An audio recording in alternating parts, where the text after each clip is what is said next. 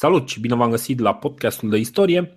Săptămâna asta o să vorbim despre cei care ne-au mai rămas pe listă, că practic asta se întâmplă, noi avem o listă pe care vrem să o acoperim și anume uh, o să vorbim despre grecii antici.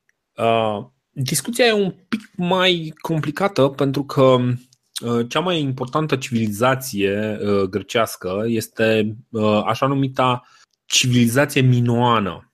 Dar înainte să vorbim despre, despre asta, să vorbim despre două, doi termeni care, de fapt trei termeni care se folosesc în momentul în care se vorbește despre preistoria grecească.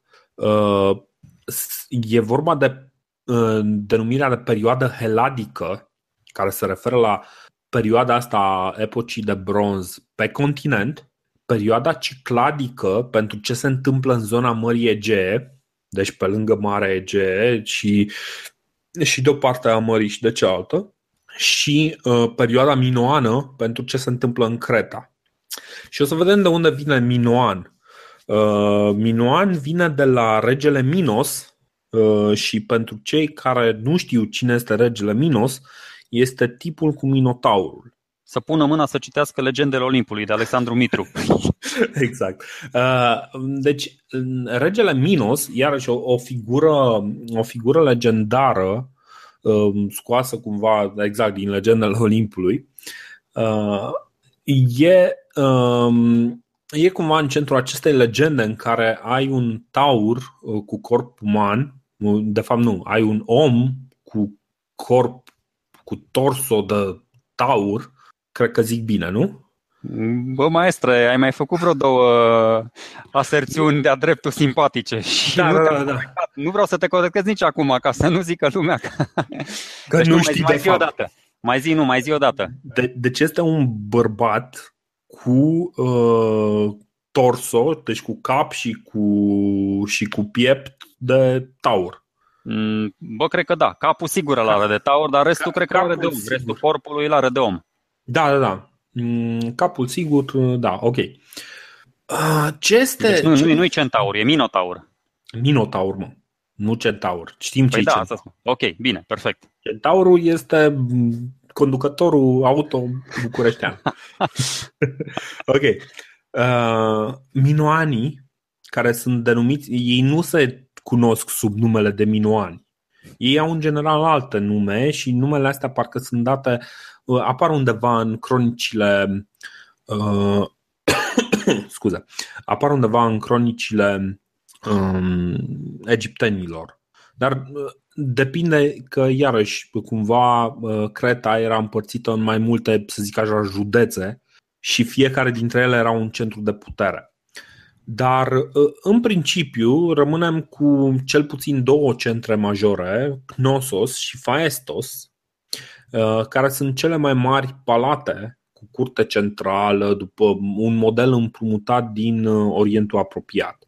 Asta e undeva între 2100-1700 înainte de Hristos și uh, se văd aceste concentrări uh, în jurul acestor palate.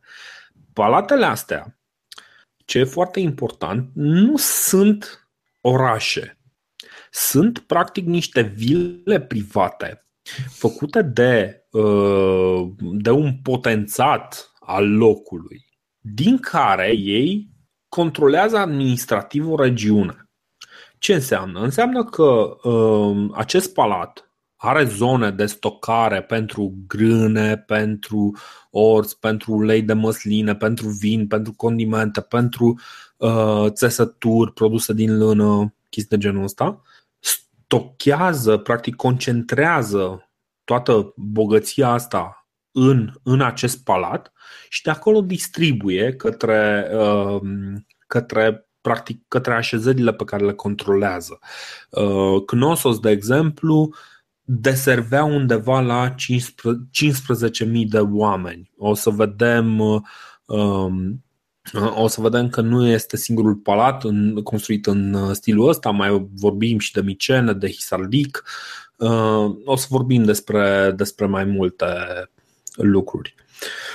Um, Mie cel da. ce, ce îmi place cel mai mult la cultura și la civilizația minoană este chiar acest mit al labirintului și al minotaurului, mm. care include și pe Icar și pe Dedal și după aceea bă, bă, Icar îi pune fiului său aripi de ceară și se ridică la cer și ăla devine după aia prea cochi și prea încrezător și îi topește soarele aripile și după aceea vine Tezeu și o se duce pe Ariadna și îl omoară pe Minotaur și aia îi dă nu știu ce, un fir și da. e foarte simpatică. Cred, deci, cred partea... că era mai simplu să o și povestești în loc să o dai pe, pe repede ah. înainte. Ah, ok, uh, bun, hai că încerc să o povestesc, uh, dar tot da, destul de, pe scurt, de Pe scurt, da, pe scurt. scurt uh, Minos, de care ai spus tu că este acest rege, mm-hmm poruncește parcă lui Dedal, sunt 90% că asta e povestea, dar nu, dacă mai sunt ceva chestii, o să le rectificăm la episodul viitor, așa cum ne place să facem.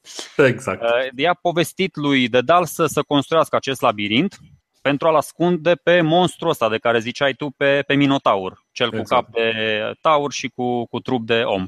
Dar uh, l-a uh, introdus în labirint și pe el, adică și pe Dedal și pe fiul uh, lui Dedal, pe Icar.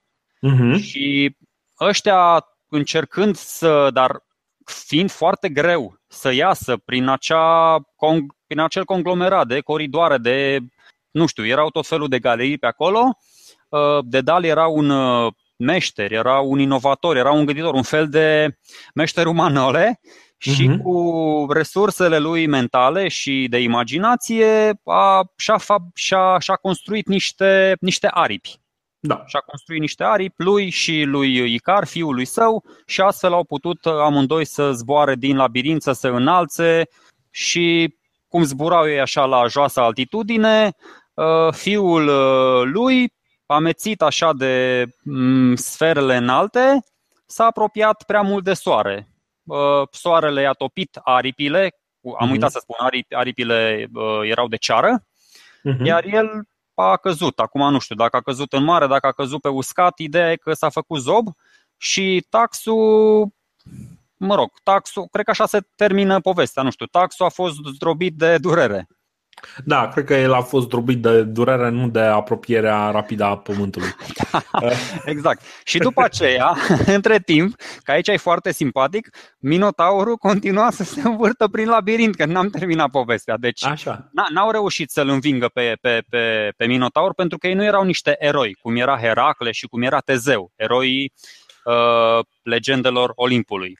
Așa. Ei erau oameni simpli, eventual, na, un pic, uh, un pic Așa că Minos, regele de care ai spus tu, da, uh, după multe războaie câștigate, uh, l-a adus pe Tezeu, cred că era ceva prinț moștenitor al Atenei, al Greciei continentale, al, uh, da, era din civilizația mino, nu, miceniană, Tezeu. Așa. Și acest prinț a venit, uh, făcea parte, cred că nu știu, a venit cu mai mulți oameni cu intenția de a îl decapita pe, pe, pe Minotaur. Uh, da, da, da, da, corect, corect, corect. Și uh, a debarcat în Creta, că ăsta era, Minos era în Creta, aici ceva cu Ariadna, nu mai știu cum a sedus-o pe Ariadna cu ghemul de sfoară, să-l depene. Ideea e că a, de, uh, a desfăcut acel ghem de sfoară pentru a găsi drumul la întoarcere și da, l-a ucis și pe Minotaur, s-a întors, uh, îl aștepta prințesa, bla bla bla, frumos, a luat-o de nevastă și au trăit uh, Ba nu, nu, nu, cred că a murit pe undeva, că nu aveau cum să trăiască fericiți până la adânci bătrâneți. Dar, ba, uh, au, au trăit uh, fericiți a. Ah. până ceva mai la adânci bătrâneți. Tatăl lui, King, uh, regele Egeus, King Egeus, băi ce notiță mi-au și eu, regele Egeus, în momentul în care uh, s-a uitat uh, la nava uh, care, ar, uh, care s-a întors, s-a uitat la culoarea Uh, pânzelor pe care le-au uh, pus ăștia și din greșeală ei au pus pânzele negre. S-a aruncat în mare și s-a omorât, Tezeu a devenit rege și marea a devenit Ege. Așa, așa, da, foarte exact. frumos. Uh, ce nu, mai este, mi-a, ce mai este interesant? Hai, scuze, scuze. Ah, ce mai e interesant aici este partea despre care nu se vorbește și pe care nu o înțelegem noi când suntem mai mici așa, este cum a ajuns să, să fie fiul lui Minos un uh, minotaur. Și aici este vorba de o altă poveste în care Minos uh, a cerut ajutorul lui Poseidon, uh, zeul mării, care l-a ajutat, dar în loc să sacrifice un, uh, un taur în cinstea, în cinstea lui Minos, uh, uh, în cinstea lui Poseidon, el a zis că nu, nu, nu, o să-l ținem pentru că e un taur prea bun, știi? Și uh, Poseidon s-a supărat uh, și a făcut-o pe soția lui să se îndrăgostească de taurul uh, respectiv. Uh, este o poveste plină de inocență în care dragostea se trăiește prin scrisori de dragoste uh, și uh, în cele din urmă uh, rezultă în urma acestei dragoste ne inimaginabil de fructificabil, fructificabilă ajunge să aibă un, un copil cu corp de taur și de om cumva Mie mi-a plăcut Bine. foarte mult uh, mitologia asta grecească, uh, care exact acum, în perioada asta, adică, bine, puțin mai târziu, că de fapt pe uh, începe de la Homer așa să se, să se nască, dar evident că era bazată pe povești anterioare, adică putem mm-hmm. să ajungem și în perioada asta 2000, 1600, 1100, cum e civilizația asta minoană și, și miceniană și mi-au, mi-au plăcut foarte mult, inclusiv miturile egiptene, cu Horus, cu Set, cu Ra, cu toți așa da. și chiar și cu Gilgamesh. Știu că eram în clasa nouă și am, am fost singurul, dar promit că vă povestesc altă, altă dată legenda lui Gilgamesh ca să nu mă împușcați acum. Când, când îl prindeți pe Sergiu la bere să, să vă povestească în vers, în, în Corect, în vers, da, da. da, foarte. De fapt, de fapt era o acadiană mai nouă. Exact. Uh, dar, Dar uh, așa e, așa este, este un poem în versuri, într-adevăr. Da, da. Să, să ne întoarcem totuși la, uh, la motiv pentru care ne-am apucat să recităm din, din miturile grecești. Pentru că mie mi se pare că povestea asta a Minotaurului este o idee, este cumva simbolic um, o istorie, o, o practic o istoria preistoriei uh, Greciei antice. Uh, pentru că ce se întâmplă, de fapt, civilizația minoană, care se dezvoltă, uh, e foarte mare, stăpânește mările din jur, pentru că de acolo le vine puterea. Civilizația minoană crește în ciuda faptului că nu au nici cupru, nici, nici cositor. Uh, ca să facă bronz.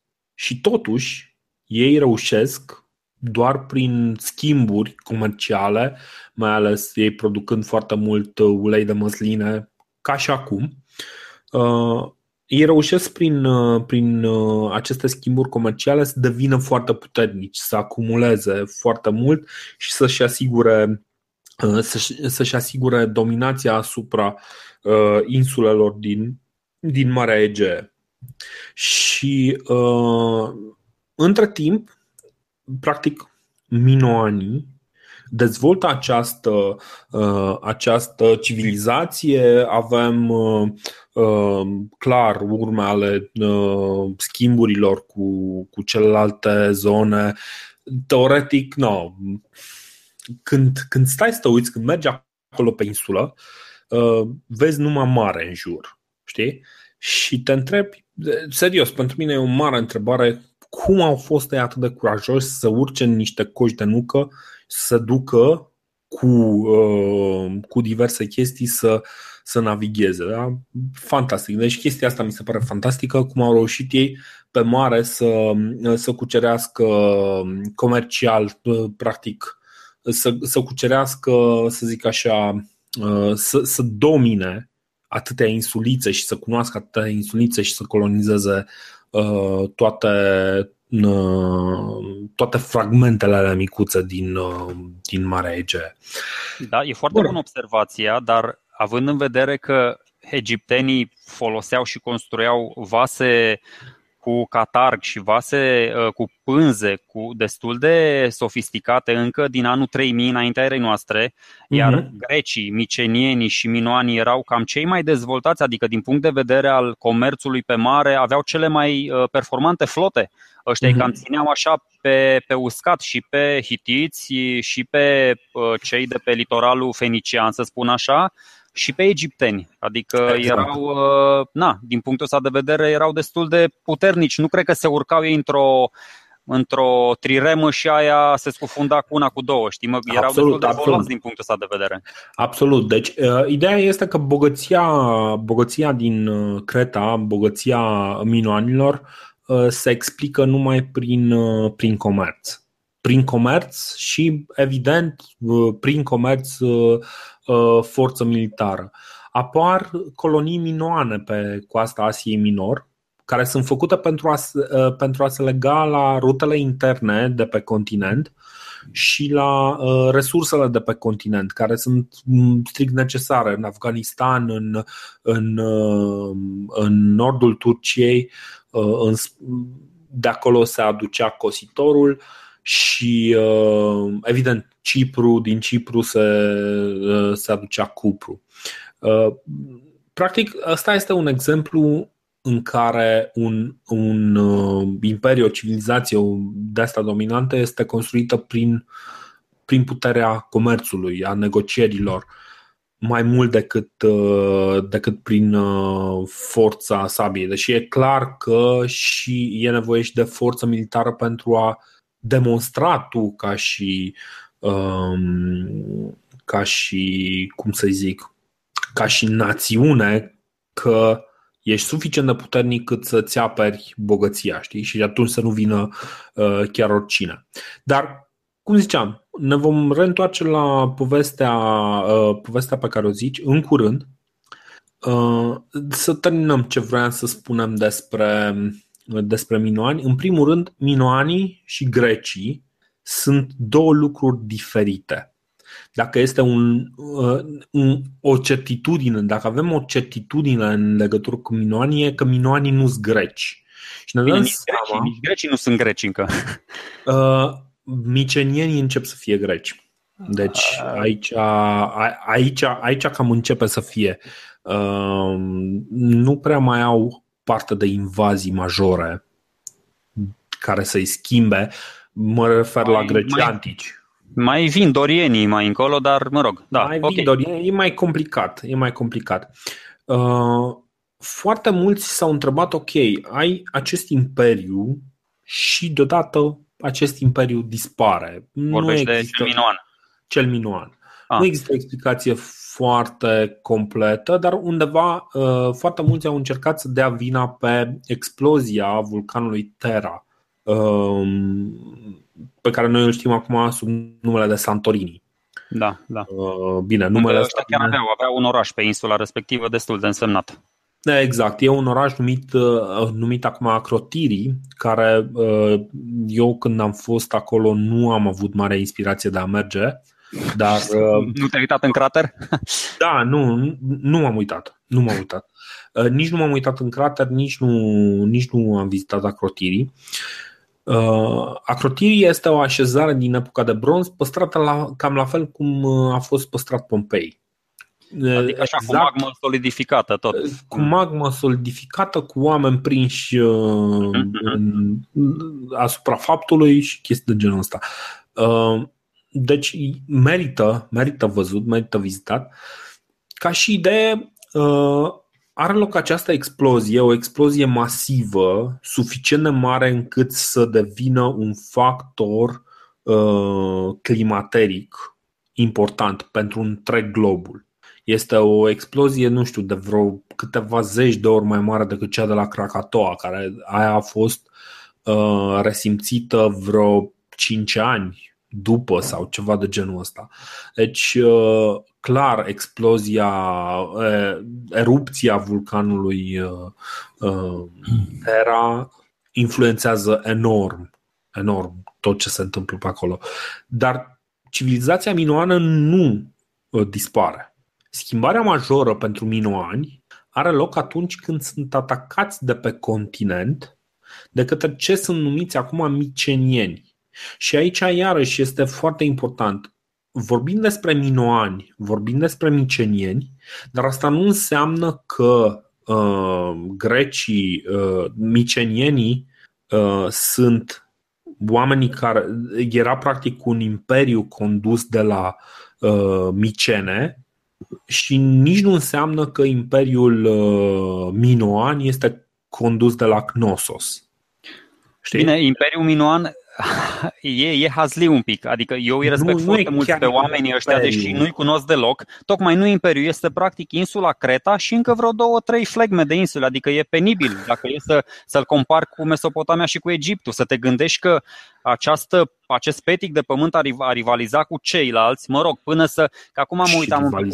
totuși, da, mă, da, da, da, da, asta spun, multă vreme, adică mă rog, 400-500 de ani cât au fost și ei, că după aceea, adică ăștia nu prea au fost, ai un pic, ăștia nu prea au fost contemporani cu micenienii, nu micenienii au venit și cumva se presupune că au pus presiune pe ei. Acum sunt, uh, sunt, stai un pic, deci uh, sunt un pic contemporani. Sunt un pic palatul, contemporan, da. palatul de la Micene, care are uh, dimensiuni comparabile cu palatul de la Knossos, um, este ridicat cam în aceeași perioadă, ceva mai târziu decât cel de la Knossos, dar în mod sigur este, este Uh, ridicat atunci și nu este singur, palatul de la Micenă nu este, de exemplu, singurul palat de genul respectiv din, uh, din acea perioadă istorică. Sunt mai multe uh, palate de genul uh, respectiv, dar Micene a fost folosit uh, ca referință și o să, o să zicem un pic și despre ce înseamnă uh, să manipulezi datele istoriei în felul în care a făcut-o Arthur Evans. Dar, um, ok, zi ce vrei să spui. Mă, mă gândesc că acum mă uitam tot așa, mie îmi place, ți-am spus, mie, mie îmi place să, să surprind puțin uh, specificul ăsta geopolitic. Mă uit că sunt foarte aproape de Cipru și știi că noi discutam de minele de cupru din Cipru și toți da. priveau pofticioși acolo, și hitiții și, mă rog, și egiptenii și toată lumea. Și mă gândesc că ăștia fiind atât de uh, Aproape. puternici, da, aproape și puternici, uh, pro-eficienți pe, pe mare, cumva mă gândesc că aveau accent la, aveau acces uh, facil la, la acest cupru exact. pe care toți ceilalți îl, îl căutau și astfel aveau și un avantaj în schimburile comerciale, ca asta spun, nu Absolut. cred că ofereau la schimb doar, uh, doar ulei de măsline. Ok, ulei de măsline, ulei de măsline, dar trebuie să oferi și ceva mai consistent. Că na, ulei de măsline iei înapoi doar miere de albine și altceva nu mai iei înapoi. Stai un pic, că nu e chiar așa. Adică uh, uleiul de măsline e um, o chestie foarte importantă. Deci ai foarte puține uh, materiale care sunt schimbate în, uh, în perioada asta. Uleiul de măsline și vinul sunt cele două lichide care sunt uh, uh, folosite în comerț, știi? Sunt foarte prețioase, sunt foarte utile pentru că nu toată lumea are și sunt bune pentru a face o mâncare decentă, știi? Da, da, bă, ăștia aveau și floarea soarelui, egiptenii aveau, na, nu poți să zici că sau, da, da, mă rog, nu știu. Mă rog, e, e mai complicat, dar uh, într-adevăr, poate egiptenii nu erau așa de ușor de convins, dar ca și idee, ei aveau un mare atu. Um, și clar, erau uh, mai aproape, adică nu neapărat că erau mai aproape, că Cipru e mai aproape de coasta, de coasta turcă Turciei decât da, de, da, da, da, da, da. Uh, de Creta. Dar ei fiind practic obligați să fie legați de mare, în mod clar le-a fost mai ușor să domine uh, maritim uh, Marea Ege și bazinul uh, mediteranean estic. Bine, apropo de, de influențele astea asupra culturilor una pe cealaltă, că tot spuneai, uh, având în vedere că și ăștia aveau sistemul lor de scriere, aveau alfabetul lor, mă gândesc că erau evoluați și din punct de vedere cultural, adică erau la nivelul celorlalte culturi, că de aia amintim da. și pe ei aici. Da, a, absolut, absolut.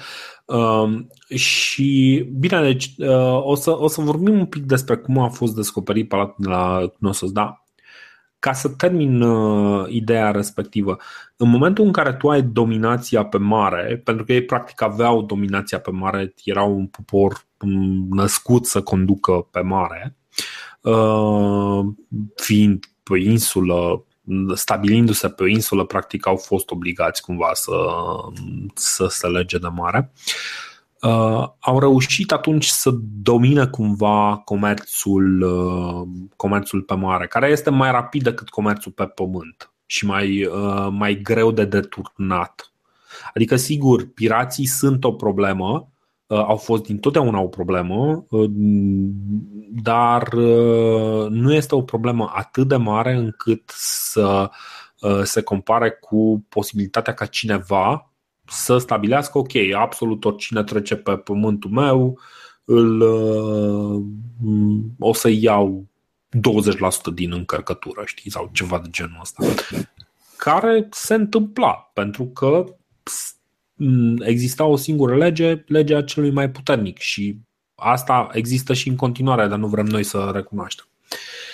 Bun.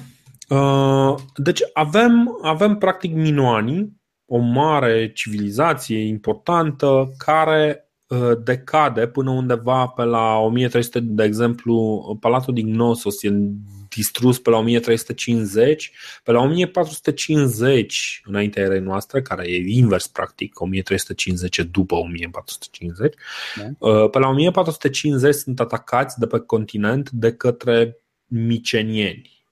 Micenienii la un moment dat vorbiserăm noi că erau niște triburi care veniseră tot din Orientul Mijlociu la un moment dat oarecare, cumva cu un iz indo-european uh, veniseră, veniseră se stabiliseră în, în Grecia, au fost cei care au adus parcă bronzul în, sau nu bronzul, cred că mai devreme ne referam. Uh, dar uh, Bine, în partea, în partea, chiar în partea sudică a Greciei. Chiar se, în partea sudică a Greciei.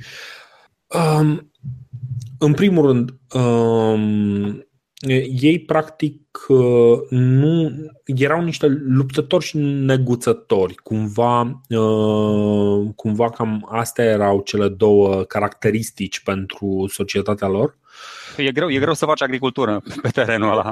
Destul de greu. Pe de altă parte există totuși niște terenuri care pot fi folosite, dar chiar așa. Deci, uh, bine, e clar, luptători și neguțători ce poate să însemne chestia asta este că practic și ei uh, aveau, uh, își bazau, um, uh, să zic așa, alimentația și așa pe chestii făcute din schimburi, mă rog, alimentația, nu alimentația, ci aprovizion, aprovizionarea, să zicem. Făceau tot prin schimburi și aveau mulți luptători care să-i protejeze pe neguțătorii ăștia, ceea ce e întotdeauna un mare avantaj undeva pe la 1450 debarcă ca și Tezeu în uh, Creta, merg, taie capul Minotaurului um, și probabil și pe Aluminos, o mai iau de nevastă și pe Ariadna și în principiu devin ei, deci practic puterea se mută puterea în Marea Ege, în bazinul respectiv mediteranean, se mută de pe Creta, din Creta, se mută pe continent. Și nu se supără Hera și Zeus pe ei? Nu, nu, nu îl pedepsește pe niciunul? Un pic, o să vezi că dacă citești mai departe, sigur îi mai pedepsește, îi bate la fundul ăsta.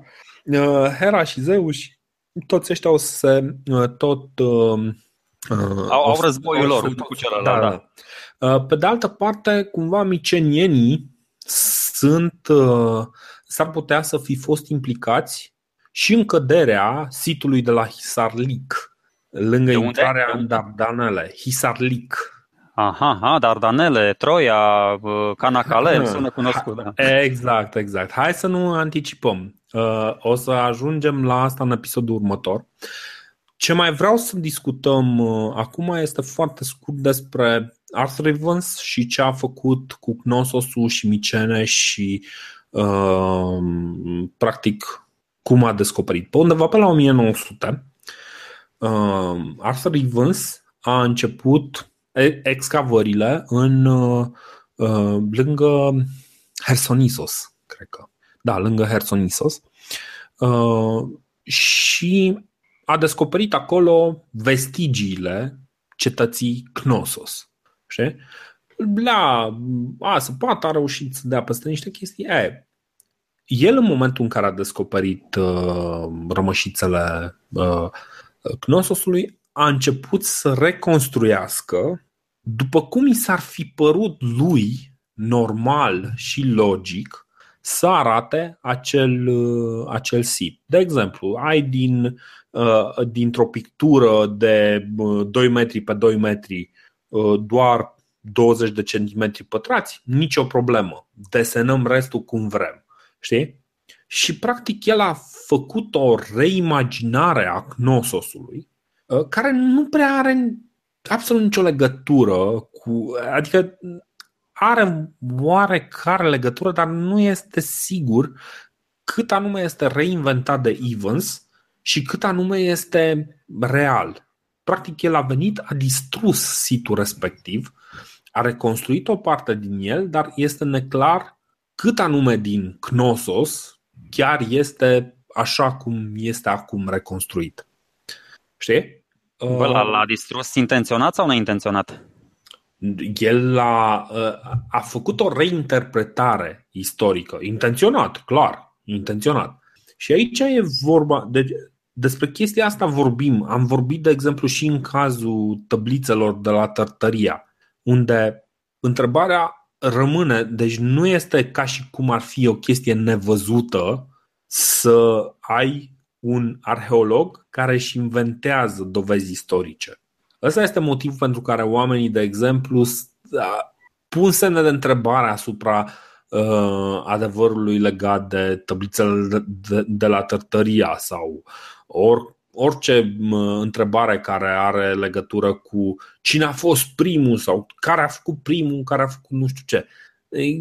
E destul de ușor să falsifici în zona asta și uh, Palatul din Gnosos este un exemplu unde nu prea știm foarte clar ce anume este real și cât este invenție. Um, practic, omul a venit cu imaginația lui și a reconstruit după mintea lui, știi? Asta a încercat cumva și Schliemann în uh, Troia, știi? Și am impresia că Evans, după ce a descoperit Gnososul, parcă tot el sau altcineva s-a dus să uh, sape și la Micene, unde iarăși aveam, avem un, uh, un palat de ăsta. Deci vorbim de grecii palatelor, ăștia construiesc niște palate extraordinare. Bun, eu am înțeles, în 1900 nu aveai tehnica asta a datării cum trebuie, bine pusă la punct, dar acum nu poți să-ți dai seama exact care e diferența dintre o piatră de 3.000, 4.000 de ani și una, o piatră pusă acum 100 de ani?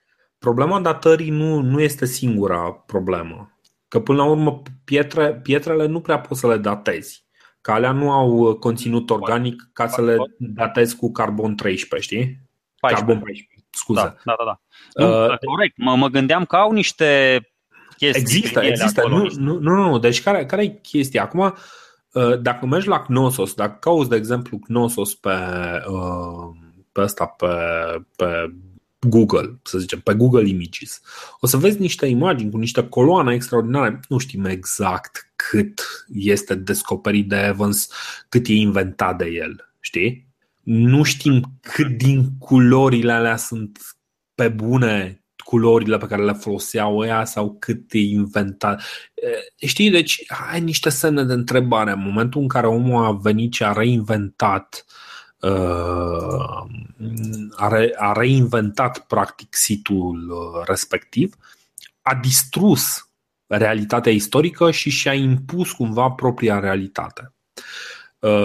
Asta nu înseamnă că nu a existat o epocă a palatelor pentru minoani, adică pentru cretani, sau pentru grecii de pe continent. A existat această perioadă a, uh, uh, a palatelor.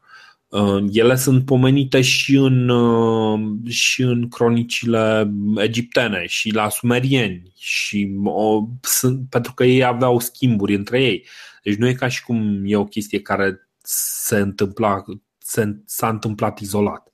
Dar uh, în momentul în care, de exemplu, vizitați Knossos, uh, de altfel ei sunt destul de deschiși uh, la treaba asta și recunosc că mult este și imaginea lui lui Arthur Evans și nu e neapărat realitatea istorică. Bun.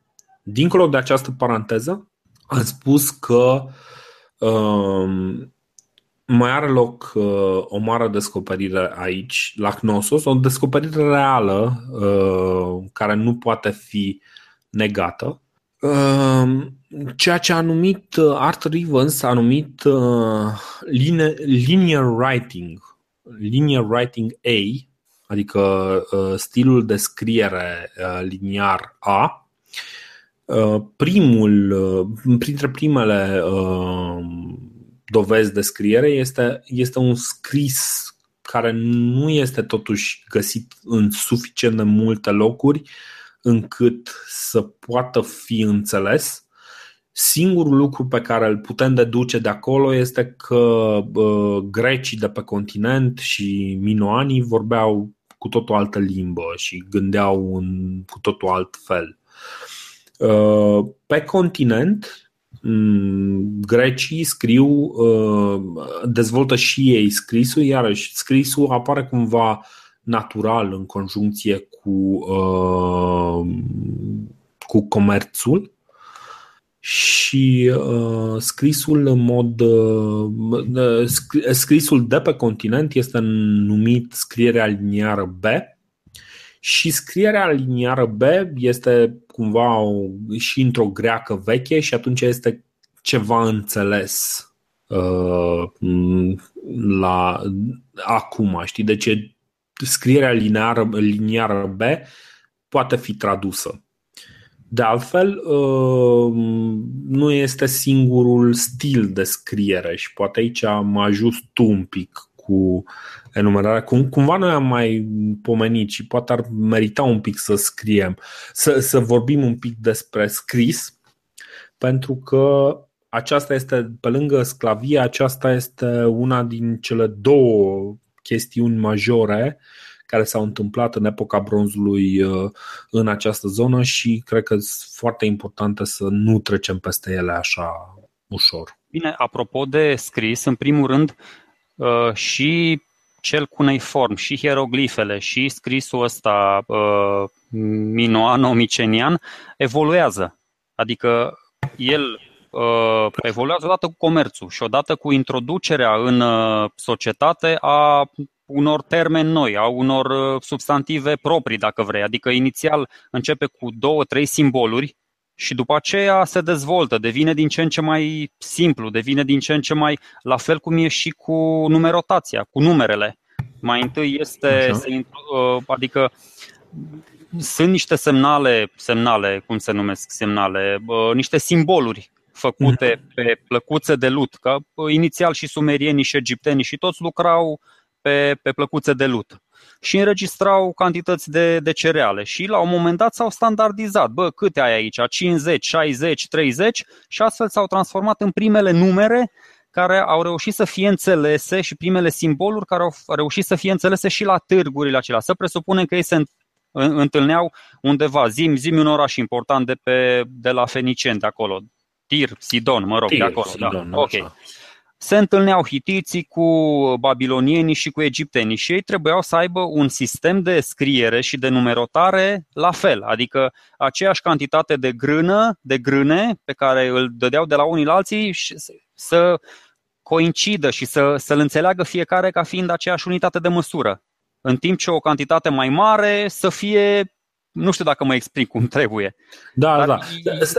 Stai, stai un pic, înainte vreau să corectez ceva. Am zis Hersonisos, uh, vreau să zic uh, de fapt Eraclion. Așa. Eraclion, corect, Eraclion, așa, da. Așa, așa. Asta spun uh, că ei trebuiau să uh, înțeleagă simbolurile astea, dar în timp ce se schimbau și lucrau, de exemplu, inițial veneau cu o cantitate pe care ei o notau cu un 1 roman, să spunem așa. așa. Trăgeau o linie, dau o cantitate, un sac, fiecare venea cu un sac. După aceea creștea cantitatea asta, aveau 10 saci de, de, de mutat de la unul la altul. Trebuiau să schimbe, să mai vină cu un simbol. De aceea uh, știu că inițial scrierea cu unei formă era cumva sexazecimală. Ei ăștia lucrau în baza 60. Adică aveau 60 de caractere diferite prin care interpretau toate uh, cantitățile pe care le, le, com, le comercializau între ei. Mm-hmm. Și după aceea, treptat, au, au, uh, au redus baza la, la baza 10 și au început să, să lucreze cu toții la, la baza 10. Mm-hmm. Uh, apropo de descoperirile astea, uite, încă, încă un lucru pe care poate o să mai discutăm, așa cum ne-am referit la sclavie și la înțelegerea uh, Uh, societății din, uh, din discuții din astea, mai degrabă din, decât din niște cifre sau din niște confruntări armate. Uh, să știi că, și ai spus-o de multe ori în episoadele anterioare, faptul că noi avem acum acces și o să avem acces pe viitor la izvoare scrise pe care le putem înțelege, nu garantează faptul că putem înțelege mai bine ce s-a întâmplat pe vremea aia. Nu, nu, nu garantează nici măcar faptul că acele informații sunt mai corecte și mai veridice. Din potrivă, faptul că vine un cronicar care este, nu știu, vine Grigore Ureche și scrie despre Ștefan cel Mare, nu, nu înseamnă că Grigore Ureche îl descrie 100% accurate pe Ștefan cel Mare. Adică noi trebuie să, cum ai spus și tu, contextul e foarte important. Să vedem, bă, ăla poate e plătit să scrie așa sau poate ăla e, nu știu, e spion rus. Da? Da, da. Și atunci e clar. Pe de altă parte, noi acum când vedem uh, un vas din uh, bronz, uh, o tăbliță, un papirus, că o să vedem imediat uh, ce se întâmplă și cu papirusurile astea și de ce e bine că le-am descoperit și cum egiptologii și la ce a fost bun și Napoleon și Champollion în, în viața uh-huh. asta, uh, de ce putem înțelege mai multe, paradoxal, într-adevăr, dintr-un obiect care nu ne oferă informații scrise, adică sunt alte, alte izvoare istorice, da, numismatice, înțelege mai multe dintr-un astfel de izvor decât dintr-o cronică, să spunem, un nu știu, un exemplu de cronică, îmi scapă cum se numește asta, Hungarorum, Gesta Hungarorum, așa. Gesta deci, na. Okay. Deci asta încă o chestie. Probabil că ne vom mai lovi de multe ori de chestia asta, adică Bine. vom citi, vom citi informații, informațiile vor fi scrise și noi o să stăm și o să spunem, bă, nu cred că această informație este corectă. Sau aduc Adică putem să avem în vedere și faptul că, uite, noi credem că adevărul e put sau interpretarea noastră e un pic alta, chiar dacă ăla a trăit mai aproape de momentul respectiv, da? adică cu siguranță nu o să putem contrazice pe Herodot sau pe, nu știu, sau pe Strabon sau pe nu știu cine, dar Putem, nu putem, nația... dar și putem, pentru că, de dar exemplu, putem, da, da.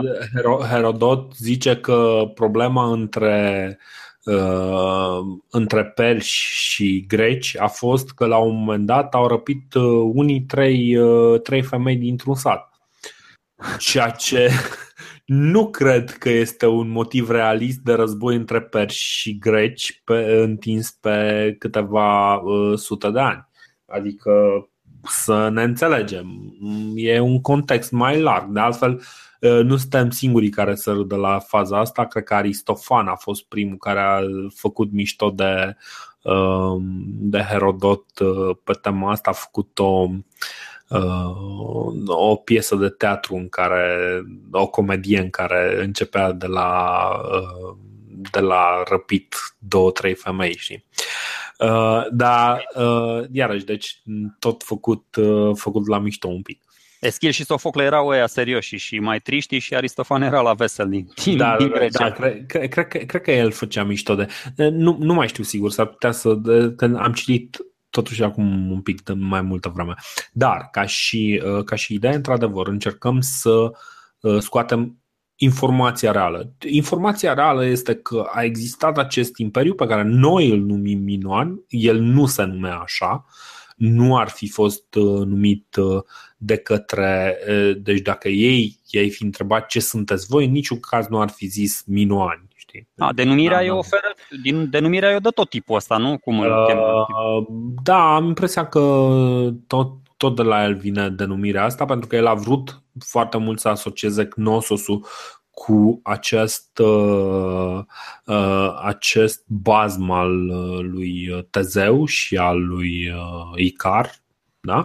Dar ca și, ca și idee, într-adevăr au existat, ace- se simte dominația uh, acestei culturi a palatelor, uh, cult- denumite culturi ale palatelor pentru că construiesc aceste palate majore, aceste mari palate uh, cu curte interioară în care se vede clar că destinația uh, locuințelor este uh, pentru locuit de către apropiația ai curții și nu pentru locuit de către un sat întreg, de exemplu, făcute ca centre de administrație și dominație, uh, nu ca și uh, centre de locuit pentru întregi populații, știi? Deci clar erau niște, uh, niște afaceri elitiste mai degrabă decât, decât orice altceva. Doar, doar să nu-mi uit ideea și după aceea care are puțin legătură și cu scrisul Așa. și are legătură și cu ce am mai discutat noi cu, cu piramidele. Poate mai rezolvăm o piesă din, din, din puzzle-ul ăsta. Apropo de papirusuri, uh, două exemple. Două exemple. Există un papirus care se numește Moscova, care a fost descoperit uh, sau mai bine zis cumpărat prin 1850 uh, sau nu, 1800, nu știu, a fost cumpărat de un tip Vladimir Golenicev din mhm. Teba, uh-huh. da, pe la sfârșitul secolului al XIX-lea, uh, a fost datat ca fiind din vremea celei de-a 12-a dinastii uh-huh. și datat de prin anul 1550 înainte de Hristos. Și uh-huh. mai este altul care Uh, se numește, uh, stai să mă gândesc un piculeț, Rind. Deci e unul Moscova și unul Rind. Uh, ăsta e cumpărat de un englez de la Luxor. Uh-huh. E, nu e chiar așa de vechi, dar este un pic mai mare, are o suprafață mai mare. Primul e cu vreo 300 de ani, parcă mai vechi decât al doilea. Și unde vreau să ajung? De, de ce sunt aceste două papirusuri cele mai importante surse de informații în ceea ce privește cunoștințele matematice pe care le dețineau egiptenii pe vremea aceea, pentru că de la chestii aritmetice simple, la algebră, la, la noțiuni geometrice foarte, foarte complicate, cu volume, cu suprafețe, uh, inclusiv o formulă de, de calcul a volumului piramidei, a, a trunchiului de piramidă, toate le putem găsi în aceste, uh, în aceste uh, papirusuri care pot fi găsite pot fi găsite și pe Wikipedia, pe, pe foarte mhm. bine prezentate, deci extraordinar. Așa cum aici, aici m-a frapat un pic multă vreme și civilizația asta egipteană a fost uitată. Și minoanii și probabil, și uite, vezi, s-au trezit unii prin secolul XIX, exact cum s-a, s-a trezit și englezul ăsta să se ducă în Creta și să vadă puțin despre ce e vorba acolo, așa s-au trezit și ăștia. Pe vremea lui Napoleon și mai târziu, după ce au descoperit hieroglifele, au început să meargă în Egipt și să caute și să pur și simplu să, să cumpere, să de la, că mai erau vânătorii de comori, știm cu toții cu Indiana mhm. Jones, să cumpere de la local niște papirusuri foarte, foarte vechi. Și uite că unele erau într-adevăr de, uite, 1850-1550 înainte de Hristos, de pe vremea dinastiilor a 12-a și a 9 sau a 5-a sau deci exact. sunt, sunt niște chestii foarte, foarte interesante. Bine, ce, ce e foarte important e că suntem conștienți de faptul că Indiana Jones nu este uh, istoric, un personaj istoric. Uh, un personaj istoric, da, deci să nu credeți că am luat Dar cu ocazia asta am aflat că, într-adevăr, ei știau cum să calculeze volumul unei piramide, atunci, na, deci e păi, logic probabil, să știe să o și construiască. Exact. Uh, bun. Acum, ca să nu ne uităm uh, scopul, ce, ce e foarte important e într-un fel și, uh, și felul în care o să relaționăm. Știm că deocamdată facem un detur mult prea larg uh, prin, prin istoria universală și promitem că o să încercăm să nu mai facem detururi atât de largi, dar este oarecum inevitabil dacă vrem să înțelegem un pic Um, ce, ce va urma uh, pentru, pentru noi în istorie. Pentru că uh, după această perioadă în care, iată, apar uh, primele, primele scrieri, apar um, primele legende scrise, gen povestea lui Gilgamesh, apar codurile de legi, zona noastră, teritoriul românesc, să nu uităm că noi despre asta vrem să vorbim de fapt, nu a fost uh, chiar neatins de toate aceste efecte. Și o să vedem că uh, această, această descreștere, acest colaps al uh, epocii de bronz, așa cum am discutat uh, dățile trecute, afectează și teritoriul României, afectează întreaga, întreaga populație de la centrul Europei până la, uh, până la celălalt capăt, până în Egipt și, uh, și Mesopotamia. Uh, și ce se întâmplă aici o să, o să discutăm practic săptămâna viitoare, săptămâna viitoare care va fi uh, ultimul episod din această serie dedicată um, epocii bronzului, după care ne vom reîntoarce la personajele care ne interesează pe noi. Dar toate astea săptămâna viitoare.